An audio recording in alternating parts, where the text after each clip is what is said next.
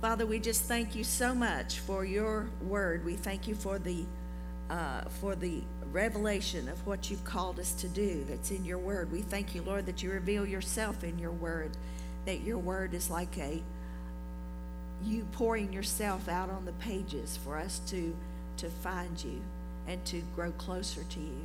We thank you for the instruction that's here. We love it, Father God, but because we know that your instruction keeps us safe. It keeps us close to your heart. And we just rejoice in your word today. We thank you that we have the freedom to have it in our homes and in our cars and on our phones. We thank you for the freedom that we have to own and have copies of your word all around us because we know across the world there are people who would give anything for that. And we just rejoice in your word today. We ask you to bless your word, to bring comfort and deliverance and uh, direction to your people today. In Jesus' name, amen. You can be seated.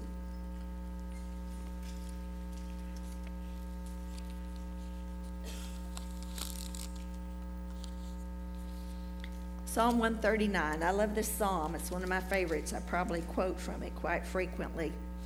But one of the things that it says in Psalm 39 in verse 16, it says, Your eyes saw my unformed my substance, but yet being unformed, and in your book they were all written, the days fashioned for me, yet as yet when there was none of them.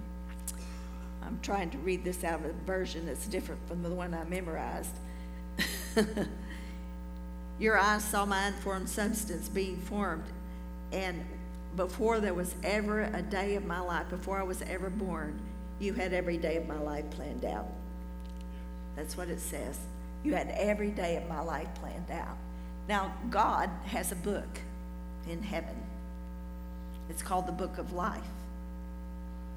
How many of you have ever heard of the Book of Life? God has a book in heaven, and in that book, God has written down the plan for your life. Everybody who's born into this world, every, every human being born into this world has a plan for their life, and it's written in the book of life. So nobody comes here without being written in the book of life. The thing is that there are things that can happen to us over the course of our life that cause us to lose sight of the fact that there is a plan. In fact, when you're born, you may you're born a baby, you may be born into a situation where you've never even heard God's story. You didn't even know about God. You didn't realize that He was there. Maybe you heard about Him, but you never knew Him. You were never introduced to Him as a child. And so you may have grown up the biggest part of your life of not knowing that there was a plan, always searching.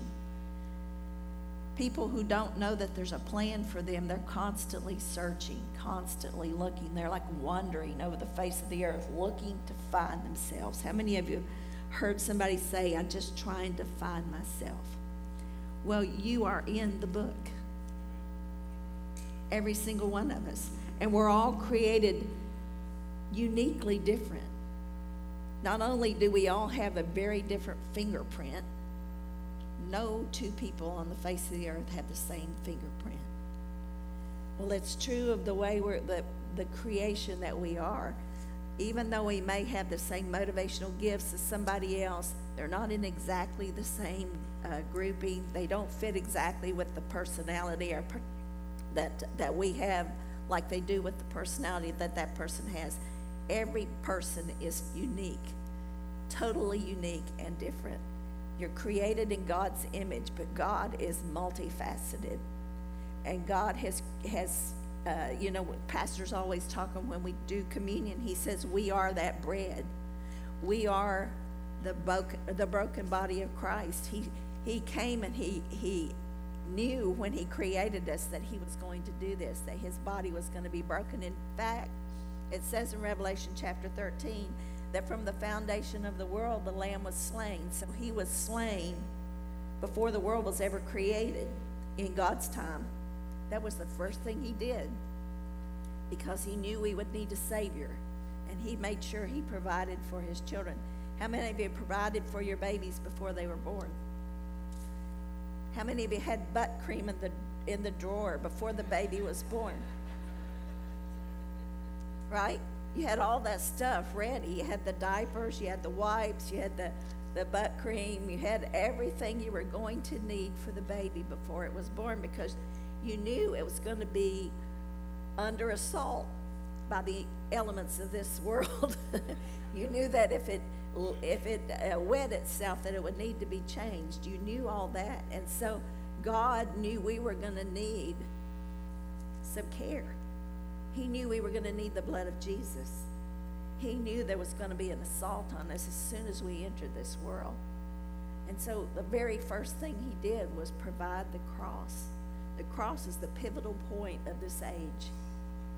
He put the cross on the face of this age before he ever even uh, created the heavens and the earth. The cross was here because he knew we would need it. And he loved us enough and he cared for us. He knew when he was writing the plan for us in his book, he knew that without the cross we would never be able to accomplish it. Because he knew we would need him on the inside of us. See, when he made Adam and Eve, he put himself on the inside of them. Did you know that? He created them in the garden. Everything was good. Nothing bad had happened yet. He was creating the earth, all of, all of the things that are in this uh, natural realm. And then he created man, and the Bible says he breathed into him, and man became a living soul. And the soul is your mind, your will, and your emotions. But it was living because God's Spirit was breathed into it. And God's Spirit was what kept Adam in connection with God and kept him in sync with God's plan for him. But as God knew would happen, the serpent came, the enemy came to try and steal away uh, the plan that God had for Adam, because God's plan for Adam was for him to do God's will on this earth. He gave man, he gave him complete dominion over the earth, but he intended for him to operate uh, to be a, a, channel of God in this realm to do God's will. And the enemy knew that. And he knew if I can just get him, if I can get control of his dominion, then I can do things in this world. Otherwise, he couldn't have done a thing. So God's plan for Adam was to function as God's catalyst in this realm. And Adam fell to the temptation of, of Satan. And when he did that, God's spirit departed from him. And he was left an empty soul. He still had a mind, a will, and emotions. He even had spirit, but it was dead without the Spirit of God associated with it. Without the Spirit of God in connection with it, his spirit was dead. And so he had no place to get input for his mind, his will, and his emotions. It normally had come from on the inside of him to give him direction and to tell him what to do and all of this. Even though he was uniquely an individual, he had the Spirit of God on the inside of him, and God was operating through his uniqueness and through the uniqueness of Eve and their children in order to, to be able to accomplish his plan on the earth. But when God had to depart from him because God cannot live in the presence of sin, then Adam and Eve no longer had that natural connection with God on the inside of them, so they were lost souls. Their soul was looking for a place to get its input. Now, God wasn't far from them. He didn't go far. He just wasn't on the inside of them. And they searched, they found him. He found them, if you will. He said, Why are you hiding from me? Because they were hiding from him. Because they figured he would be angry with them. But what they didn't know was from the foundation of the world, the Lamb was slain. What they didn't realize was that very lamb that was already slain would come through their bodies as the Son of God, that he would actually be born down through the generations as a result uh, of God bringing again the second Adam, the Bible calls it in Romans. It talks about the first Adam, the one that had God on the inside of him and then the second Adam who came to do what the first Adam failed to do. and make it possible for all the rest of us to follow it, fall in line. So there is a plan for each one of us, and it is a perfect plan. Jeremiah, Jeremiah 29 11 says that God's plan for us is a plan for good and not for evil to give us a future and a hope. And that's exactly what God wants for each one of us. God is no respecter of persons. God is no respecter of persons. His plan for you may not be the same as his plan for me or his plan for the person sitting next to you. But he made a plan that was perfect for you, and he made you specifically for that plan. He created you to fit into the plan that he's called you to accomplish. And it doesn't matter whether it's in the in in the world's eyes, whether it's an awesome, amazing thing, a platform ministry, a worldwide ministry, or whether it's raising a child. It doesn't matter. It doesn't matter what necessarily He's called you to do. Each person has a different call. The important thing is, is that you find it and you do it. And if you accomplish it and you do it and you're, you're faithful with what He's called you to do, you will be great in the kingdom of God. Just as great as somebody who was very visible to everybody. Because, again, like I said, God is no respecter of persons. Each person is very, very valuable to Him, regardless of the enormity of His plan. You may think that a person that has a worldwide ministry might be an enormous person, that, they're, they're, that the plan God had for them was so much greater but you don't see it the way God sees it. Because they can touch a lot of lives.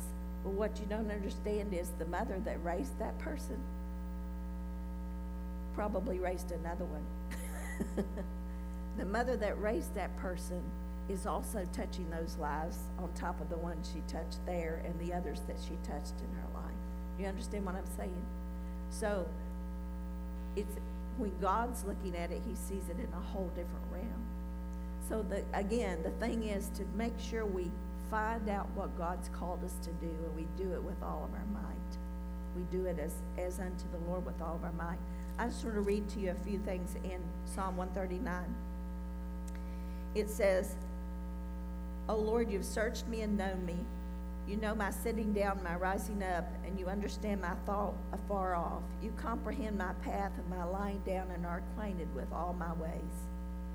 For there is not a word on my tongue, but behold, O Lord, you know it altogether. You have hedged me behind and before. you have laid your hand upon me. Such knowledge is too wonderful for me. It is high, I cannot attain it. Do you realize that God hedges us do you ever feel hedged? See, God helps us find our place. He helps us because He kind of hedges us. He, he, uh, he understands us. He comprehends our path. That word comprehend means He winnows. He winnows our path and our lying down and is acquainted with all of our ways. In other words, He's push, He's He's taking you in the right direction. He's He's hedging you behind and before. He's moving you into what He wants you to do. Whether you're aware of it, whether you're cooperating, or whether you're not. Do you ever watch somebody that's running from God? Let's, let's take Jonah, for example. Jonah was told to go and do something for God, to, to share the, uh, God's message with the, the uh, Ninevites who were rebelling. They were rebellious, stinky, evil people. And Jonah took one look at him and thought, you know, they're not worth my time. I don't want to do that. So he ran in the other direction. How many of you know Jonah got hedged? Jonah couldn't get away. When God says, I want you to do something, he wants you to do it. And so no matter what you do, he's going to hedge you. he's going to hedge you. Some people spend their whole life being hedged. It's so much easier to just go with him. But some people spend their whole life running and being hedged. So they run into brick wall here, and then they run into a brick wall there, and then they run this way and they run that way. They get swallowed by a fish here, and they get thrown up over there, you know. And it's just their whole life is a disaster because God's having to hedge them to get them to the place where they need to go. Now, there's a thing about God that is so amazing, and that is He's the Alpha and the Omega. He knows the end from the beginning. So before He was ever plan, before He ever planned our lives and put it in His book, wrote the plan in His book, He already knew all the mistakes we would make. He already knew all the things that would happen to us that would harm us or cause trouble to us. He knew all of that. In fact, it says in Psalm 56 8, look there.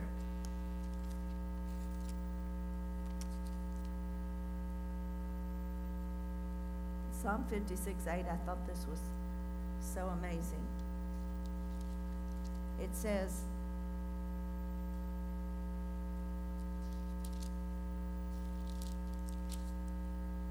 You number my wanderings. Put my tears into your bottle. Are they not in your book? See, God already knew you were going to wander. He already knew that there were going to be tears in your life, that there were going to be things that happened to you that brought pain, dismay, and discouragement and confusion. He knew that. He wrote it into. He didn't make it happen. It happens because we live in a fallen world. It happens because we are falling, fallen people and we're not perfect and we make mistakes. It happens because we don't follow his lead. Sometimes we run in the other direction. He knew Jonah was going to end up in the belly of a fish. He wrote it in the plan before Jonah was ever born. Did he decide that should be what Jonah did? No, Jonah decided that.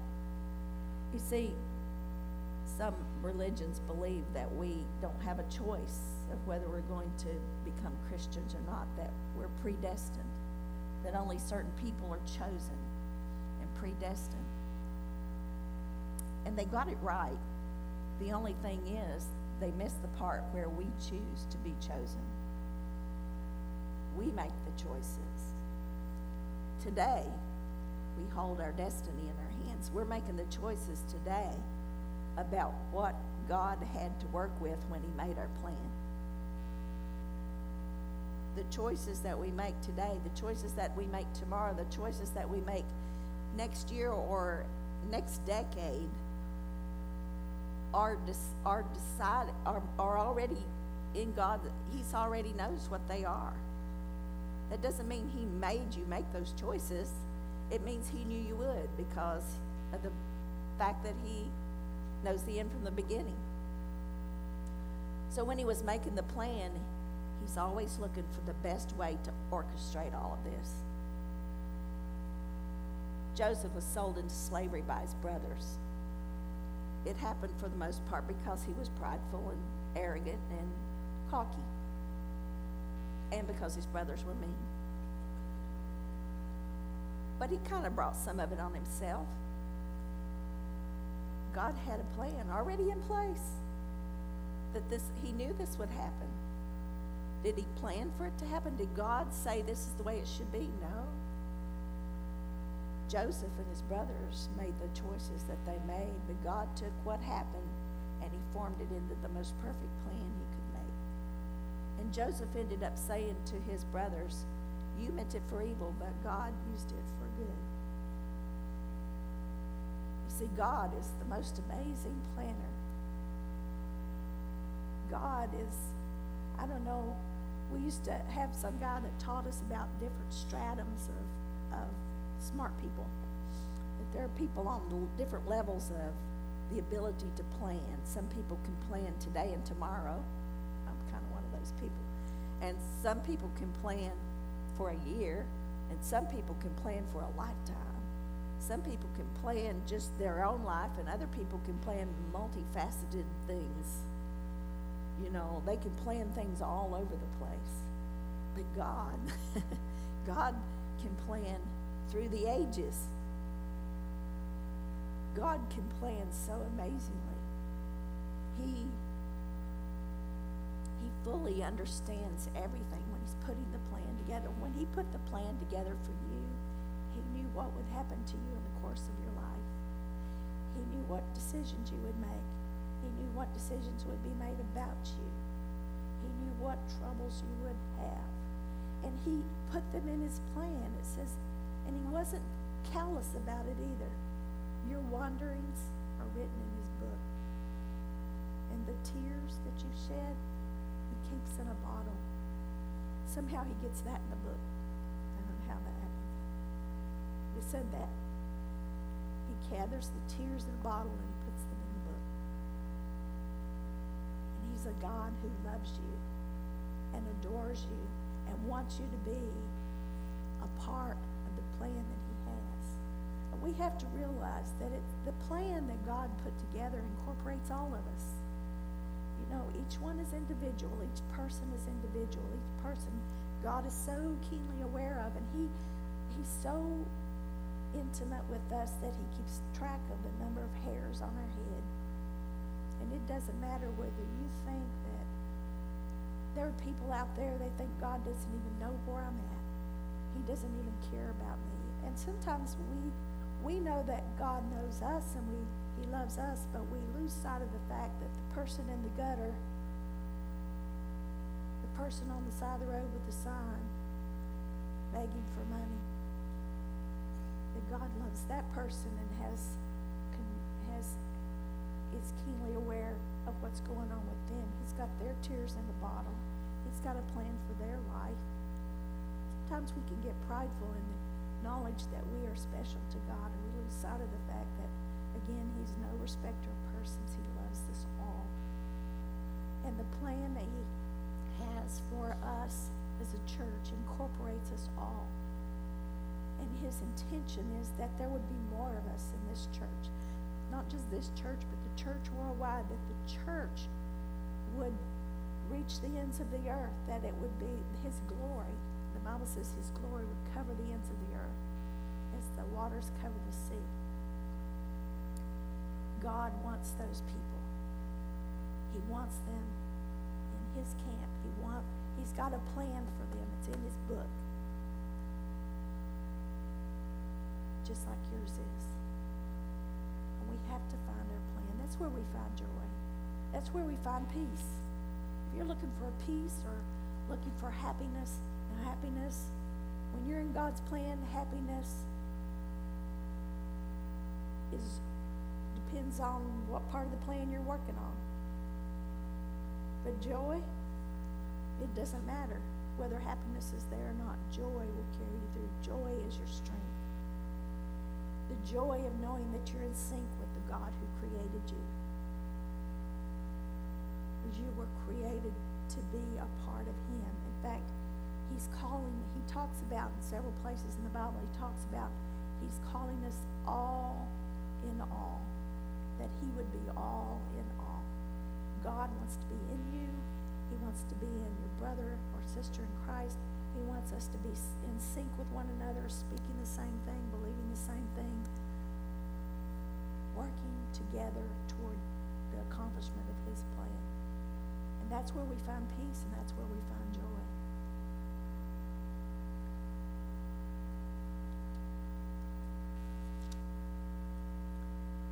Jesus had a plan. He was written in the book. Look in uh, Psalm 40.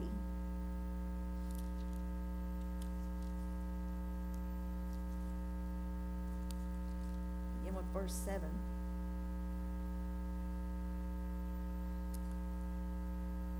This is a psalm of David, and David often speaks prophetically uh, the words of the Messiah. And he says, then I, then, then I said, Behold, I come in the scroll of the book, it is written of me. I delight to do your will, O my God, and your law is within my heart. I have proclaimed the good news of righteousness in the great assembly. Indeed, I do not restrain my lips. O Lord, you yourself know. I have not hidden your righteousness within my heart. I have declared your faithfulness and your salvation. I have not concealed your loving kindness and your truth from the great assembly. Look at Luke chapter 4, where Jesus was was at the synagogue and he picked up the book of Isaiah and he opened it and he read. He found the place where it is written The Spirit of the Lord is upon me because he has anointed me to preach the gospel to the poor. He has sent me to heal the brokenhearted, to proclaim liberty to the captives and recovery of sight to the blind, to set at liberty those who are oppressed, to proclaim the acceptable year of the Lord. And then he closed the book and gave it back to the attendant and sat down, and all the eyes were on him in the synagogue. And he said, Today in your hearing, the scriptures fulfilled. See, he knew he was in the book. And I think that book that's in heaven that has all of our plans in it is very, is connected to this book. I think there's a, there's a multifaceted aspect to this book that we, we can't even begin to get our heads around. But I think that we find ourselves in the book. In fact, we find ourselves in the scriptures about Jesus because we too are called to do the very things that he was called to do. He paved the way for us.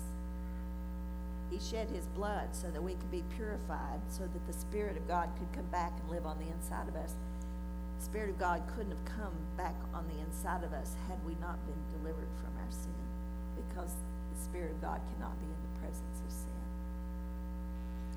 So God's Spirit now can live on the inside of us, and now we have restored to us that connection with our soul. It says in John chapter 1, verse 12, that to as many as received him, to them he gave the power to become the sons of God. And in Romans chapter 8, I think verse 14, it says, As many as are led by the Spirit of God, they are the sons of God. There are a lot of people out there who are Christians who have the power to become, but they are not becoming because they have the Spirit of God on the inside of them. Their spirit is renewed, their spirit is restored. But they got so used to getting their input for their mind, their will, and their emotions from everything else around them that they haven't they haven't worked on the the ability to get it from the Spirit of God on the inside of them. They haven't learned to listen. They haven't learned to follow His lead they're still they they have the power to become, but they live carnal lives. They live just like the world. They're led by the same things the world is led by, and they get sidetracked and they forget that there's a plan for them, or maybe they never really fully understand there's a plan for them. And the plan involves being connected to the Spirit of God on the inside of you so that you can be led by the Spirit of God and you can follow the plan. And that involves time with Him. You know, I wonder how many Christians do all the stuff that the church offers. They go to this and they go to that and they do this and they do that. They even read their Bible in the morning and they say a few prayers. But if you ask them, Do you know Jesus? I have them. Sometimes I have people, they come to me and they ask me questions, and I think, do you, do you know Jesus? Did you ask him? What did he tell you? And they look at me like a cow at any gate. What do you mean, did I ask Jesus? I came to ask you. You're the preacher. You know, you're the pastor. You tell me what Jesus says. No, this is not a Catholic church. You have Jesus on, you have the Spirit of God on the inside of you. I don't tell you what the Holy Spirit's going to tell you. He's on the inside of you. He wants to lead you. He wants to guide you. He wants to direct you and hedge you into the plan that He has for you. And he, He's hedging you because He loves you. He's hedging you because He need, He He's he has a big plan and you're a part of it. And then without you, there's a hole. That's why, you know, when we talk about, we take communion and the Bible says that if we discern the body of Christ, if we don't discern it properly, that as we receive communion, that many are sick and weak because of that. And I don't think it's because they don't look and see if there's sin in their life and not take communion because there's sin in their life. I think it's because they don't rightly understand. I'm a part of this. And they're not giving their supply. And because they're not giving their supply, they're not in the flow. And if you're not in the flow, you're going to start dying. If you're not in the place that God created for you to be, if you're not in sync with, with what He's called you to do, you're going to begin to, you're going to begin to die. At least spiritually, but sometimes it even affects your body.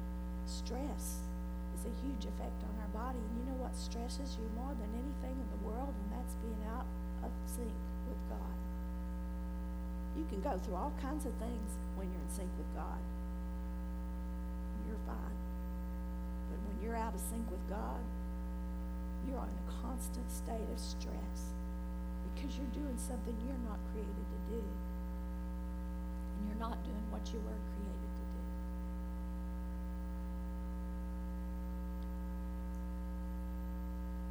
do. Look in Revelation chapter 3.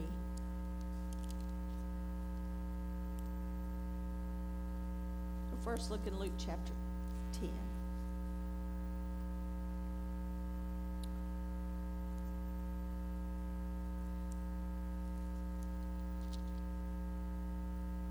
In this, in this scripture, in Luke chapter 10, Jesus has just appointed 70, uh, the 70. He had 70 disciples at one point. It, it dwindled later. But at this point, he had 70 disciples, and he had just empowered them and anointed them and appointed them to go out and, uh, and, and go out into the harvest and, uh, and preach to the lost and to heal them and to teach them about God's kingdom, that the kingdom of God is there with them. And so they had gone out and they came back and they were rejoicing because the demons, uh, it, it says, uh, Jesus, it said the 70 returned with joy in verse 17. And the Lord, even, and he, they said, Lord, even the demons are subject to us in your name. They were so excited about what they could do in the name of Christ. And he said to them, I saw Satan fall like lightning from heaven. Behold, I give you the authority to trample on serpents and scorpions and over all the power of the enemy, and nothing shall by any means hurt you which is amazing. And he said, Nevertheless, do not rejoice in this, that the spirits are subject to, to you, but rather rejoice because your names are written in. It's not about what we can do. It's not about the power that we have. It's not about any of that. That's a, sub, that's a side thing. It's about the fact that we are written in the book of life. We have a plan that's there for us. It's right there for us to follow, that's something to rejoice about. That no matter where you're at, in this, whatever season of your life you're in, the cool thing is that God knew you would be here, and He's got a plan from right now, even if you messed up all the way through. Makes me think about the thief on the cross. There were two of them, one on each side when they first crucified Christ, the Bible says that they both were uh, they both were were making fun of him and calling him names, and just with the crowd. They were doing the same thing the crowd was doing. They were, uh, you know, treating him badly. At some point during the course of that day, one of the thieves had a revelation. And he stopped chiding the Lord. And he actually said to Jesus, When you come into paradise, remember me. And Jesus said, This day you'll be with me. He said, When you come into your kingdom, remember me. Jesus said, This day you'll be with me. All he had to do was take one step, and he found himself right in the perfect will of God for him. How can that be the perfect will of God for him? Because all he'd ever done all his life was make mistakes. He was disgusting. by our standards. He was hanging on the cross right beside Jesus and, and you know, abusing him verbally along with the crowd at one point. But all of a sudden, he made a change. And lo and behold, there was a plan for him. Because the Alpha and the Omega knew he would make that change. Before he was ever born, he made a plan. And this was the plan that that man would proclaim to the world from that point on that it's never ever too late to make a good choice. And if you make one good choice and start moving in the right direction from there, that there is a plan for you, a perfect plan, a plan for good and not for evil to give you a future and a hope. That man had a future and a hope. That man is in heaven today. The other one chose not. What he chose was to be blotted out of the book of life. You see, you can, by your, dis, by your, by your disobedience to God and by your negligence of God, you can seal the plan so that you can't connect with it. I don't have time to get that scripture, but you can read it. I'll tell you where it's at. You actually can seal the plan so that you can't connect with it. That is in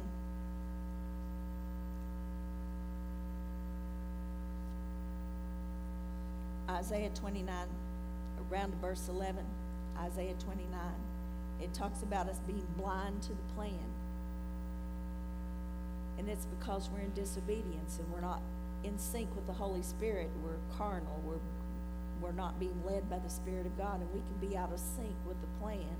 And we can be blind to it and we want to look for it. We can't find it because we're not completely surrendered to Christ. See, when we surrender to Christ, it's all or nothing. Salvation is free, but it costs you your whole life. It costs you everything because salvation is virtually an exchange. It's not, it's your life for His. You, you lay down your life and He gives you His life. And what a good plan that is.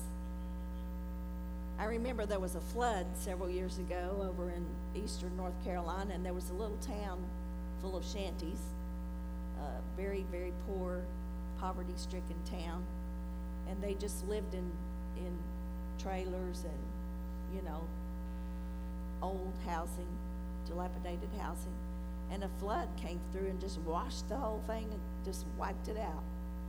These people were des- they were destitute. They were crying out, you know, and they were so upset because their stuff was gone. And uh, the HUD people or somebody came in and they brought these nice buildings and they put them up.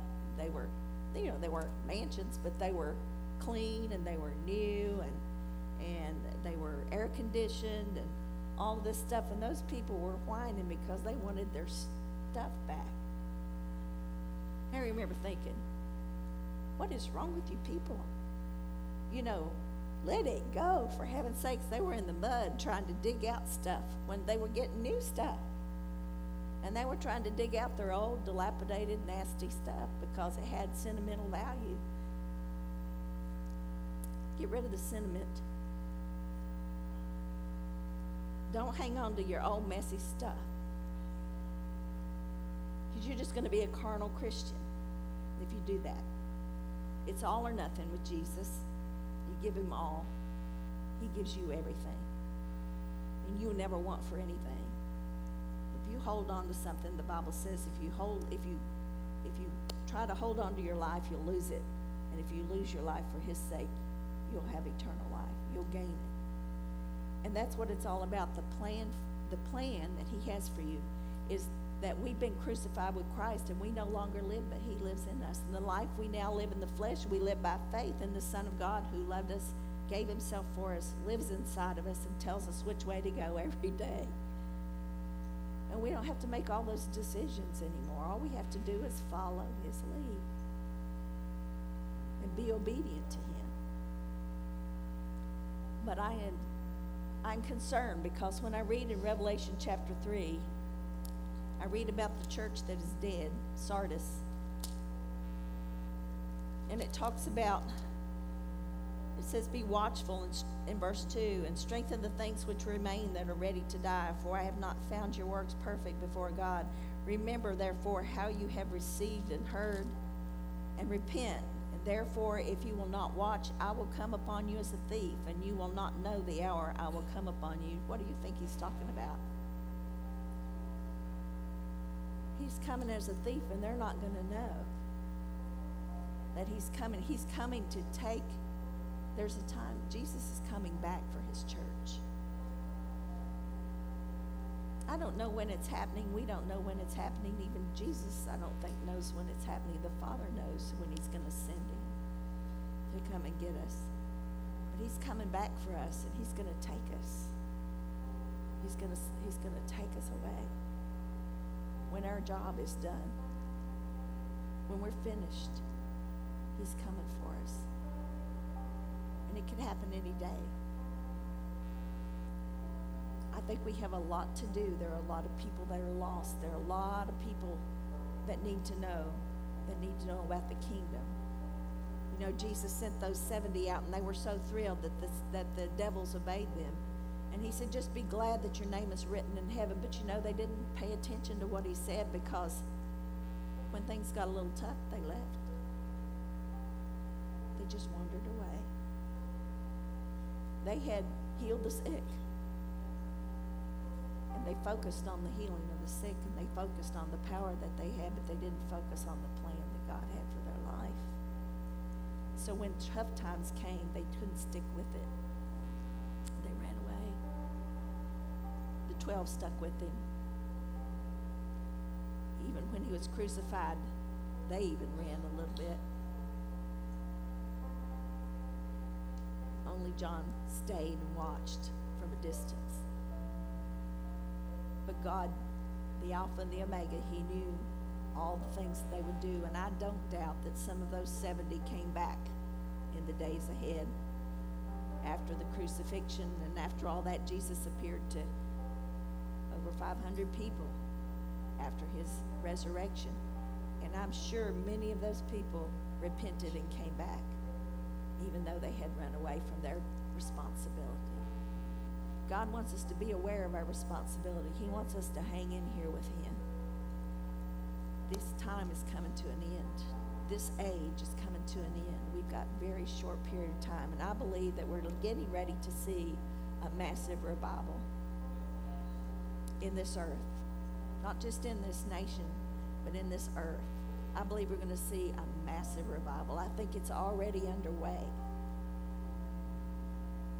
But we don't want to be out of sync with God, especially at this time. We need to all be on board. And when He comes, you don't want Him to come as a thief. So you don't see Him coming. When He came for Noah, Noah knew he was coming, he was ready. When he came to save him and pull him out of the flood, Noah was ready.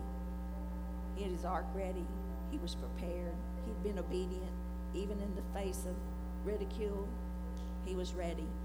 We got to be ready when Jesus comes, and we've got to be, we got to have the ark full. we got to get those souls in and getting them saved.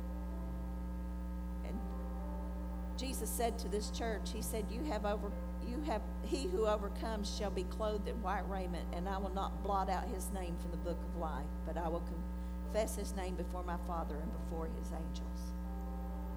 You see,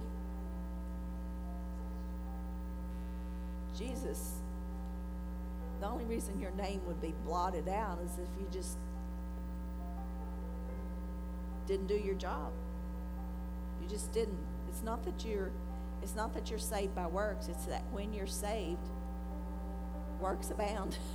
when you're saved, when you're really connected with God and you're doing what He wants you to do and you're in sync with Him, the works, they're just a fruit of that. But if you don't finish, you know, here are the people in this church that were potentially going to be blotted out they didn't turn and pay attention to what was going on and do their part.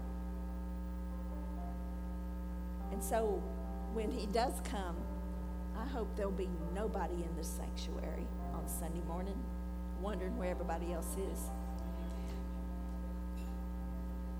And I'm very serious about that because it's not our life anymore, it's his. When we accepted His forgiveness and we accepted His redemption for us, it was a trade. It wasn't, I get to go on living my life my way and now I've got heaven. It was a trade. It's my life for His.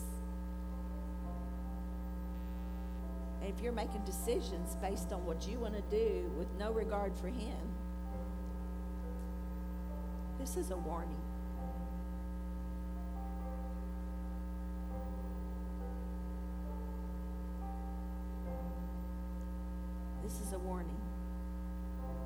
Wants to be leading you. He's willing to do it. All you have to do is ask Him, and He will direct you. He may tell you to go to Nineveh. You may not want to go. Jonah didn't want to go to Nineveh because he didn't think those people would repent. He thought they were going to go to hell anyway. And you know, some of them did. But he went and they repented for a season. They didn't repent for long. So don't don't measure whether you obey God on the results that you get with people. Measure whether you obey God on whether you do you really love him? Are you going to do what he says? He's got a big plan and you can't see the end of it. Just do it one step at a time. Do what he says. Amen. Let's bow our heads. Father God, we just search our hearts and we ask you to show us the areas where we put ourselves ahead of you, that we put our own agenda ahead of your agenda.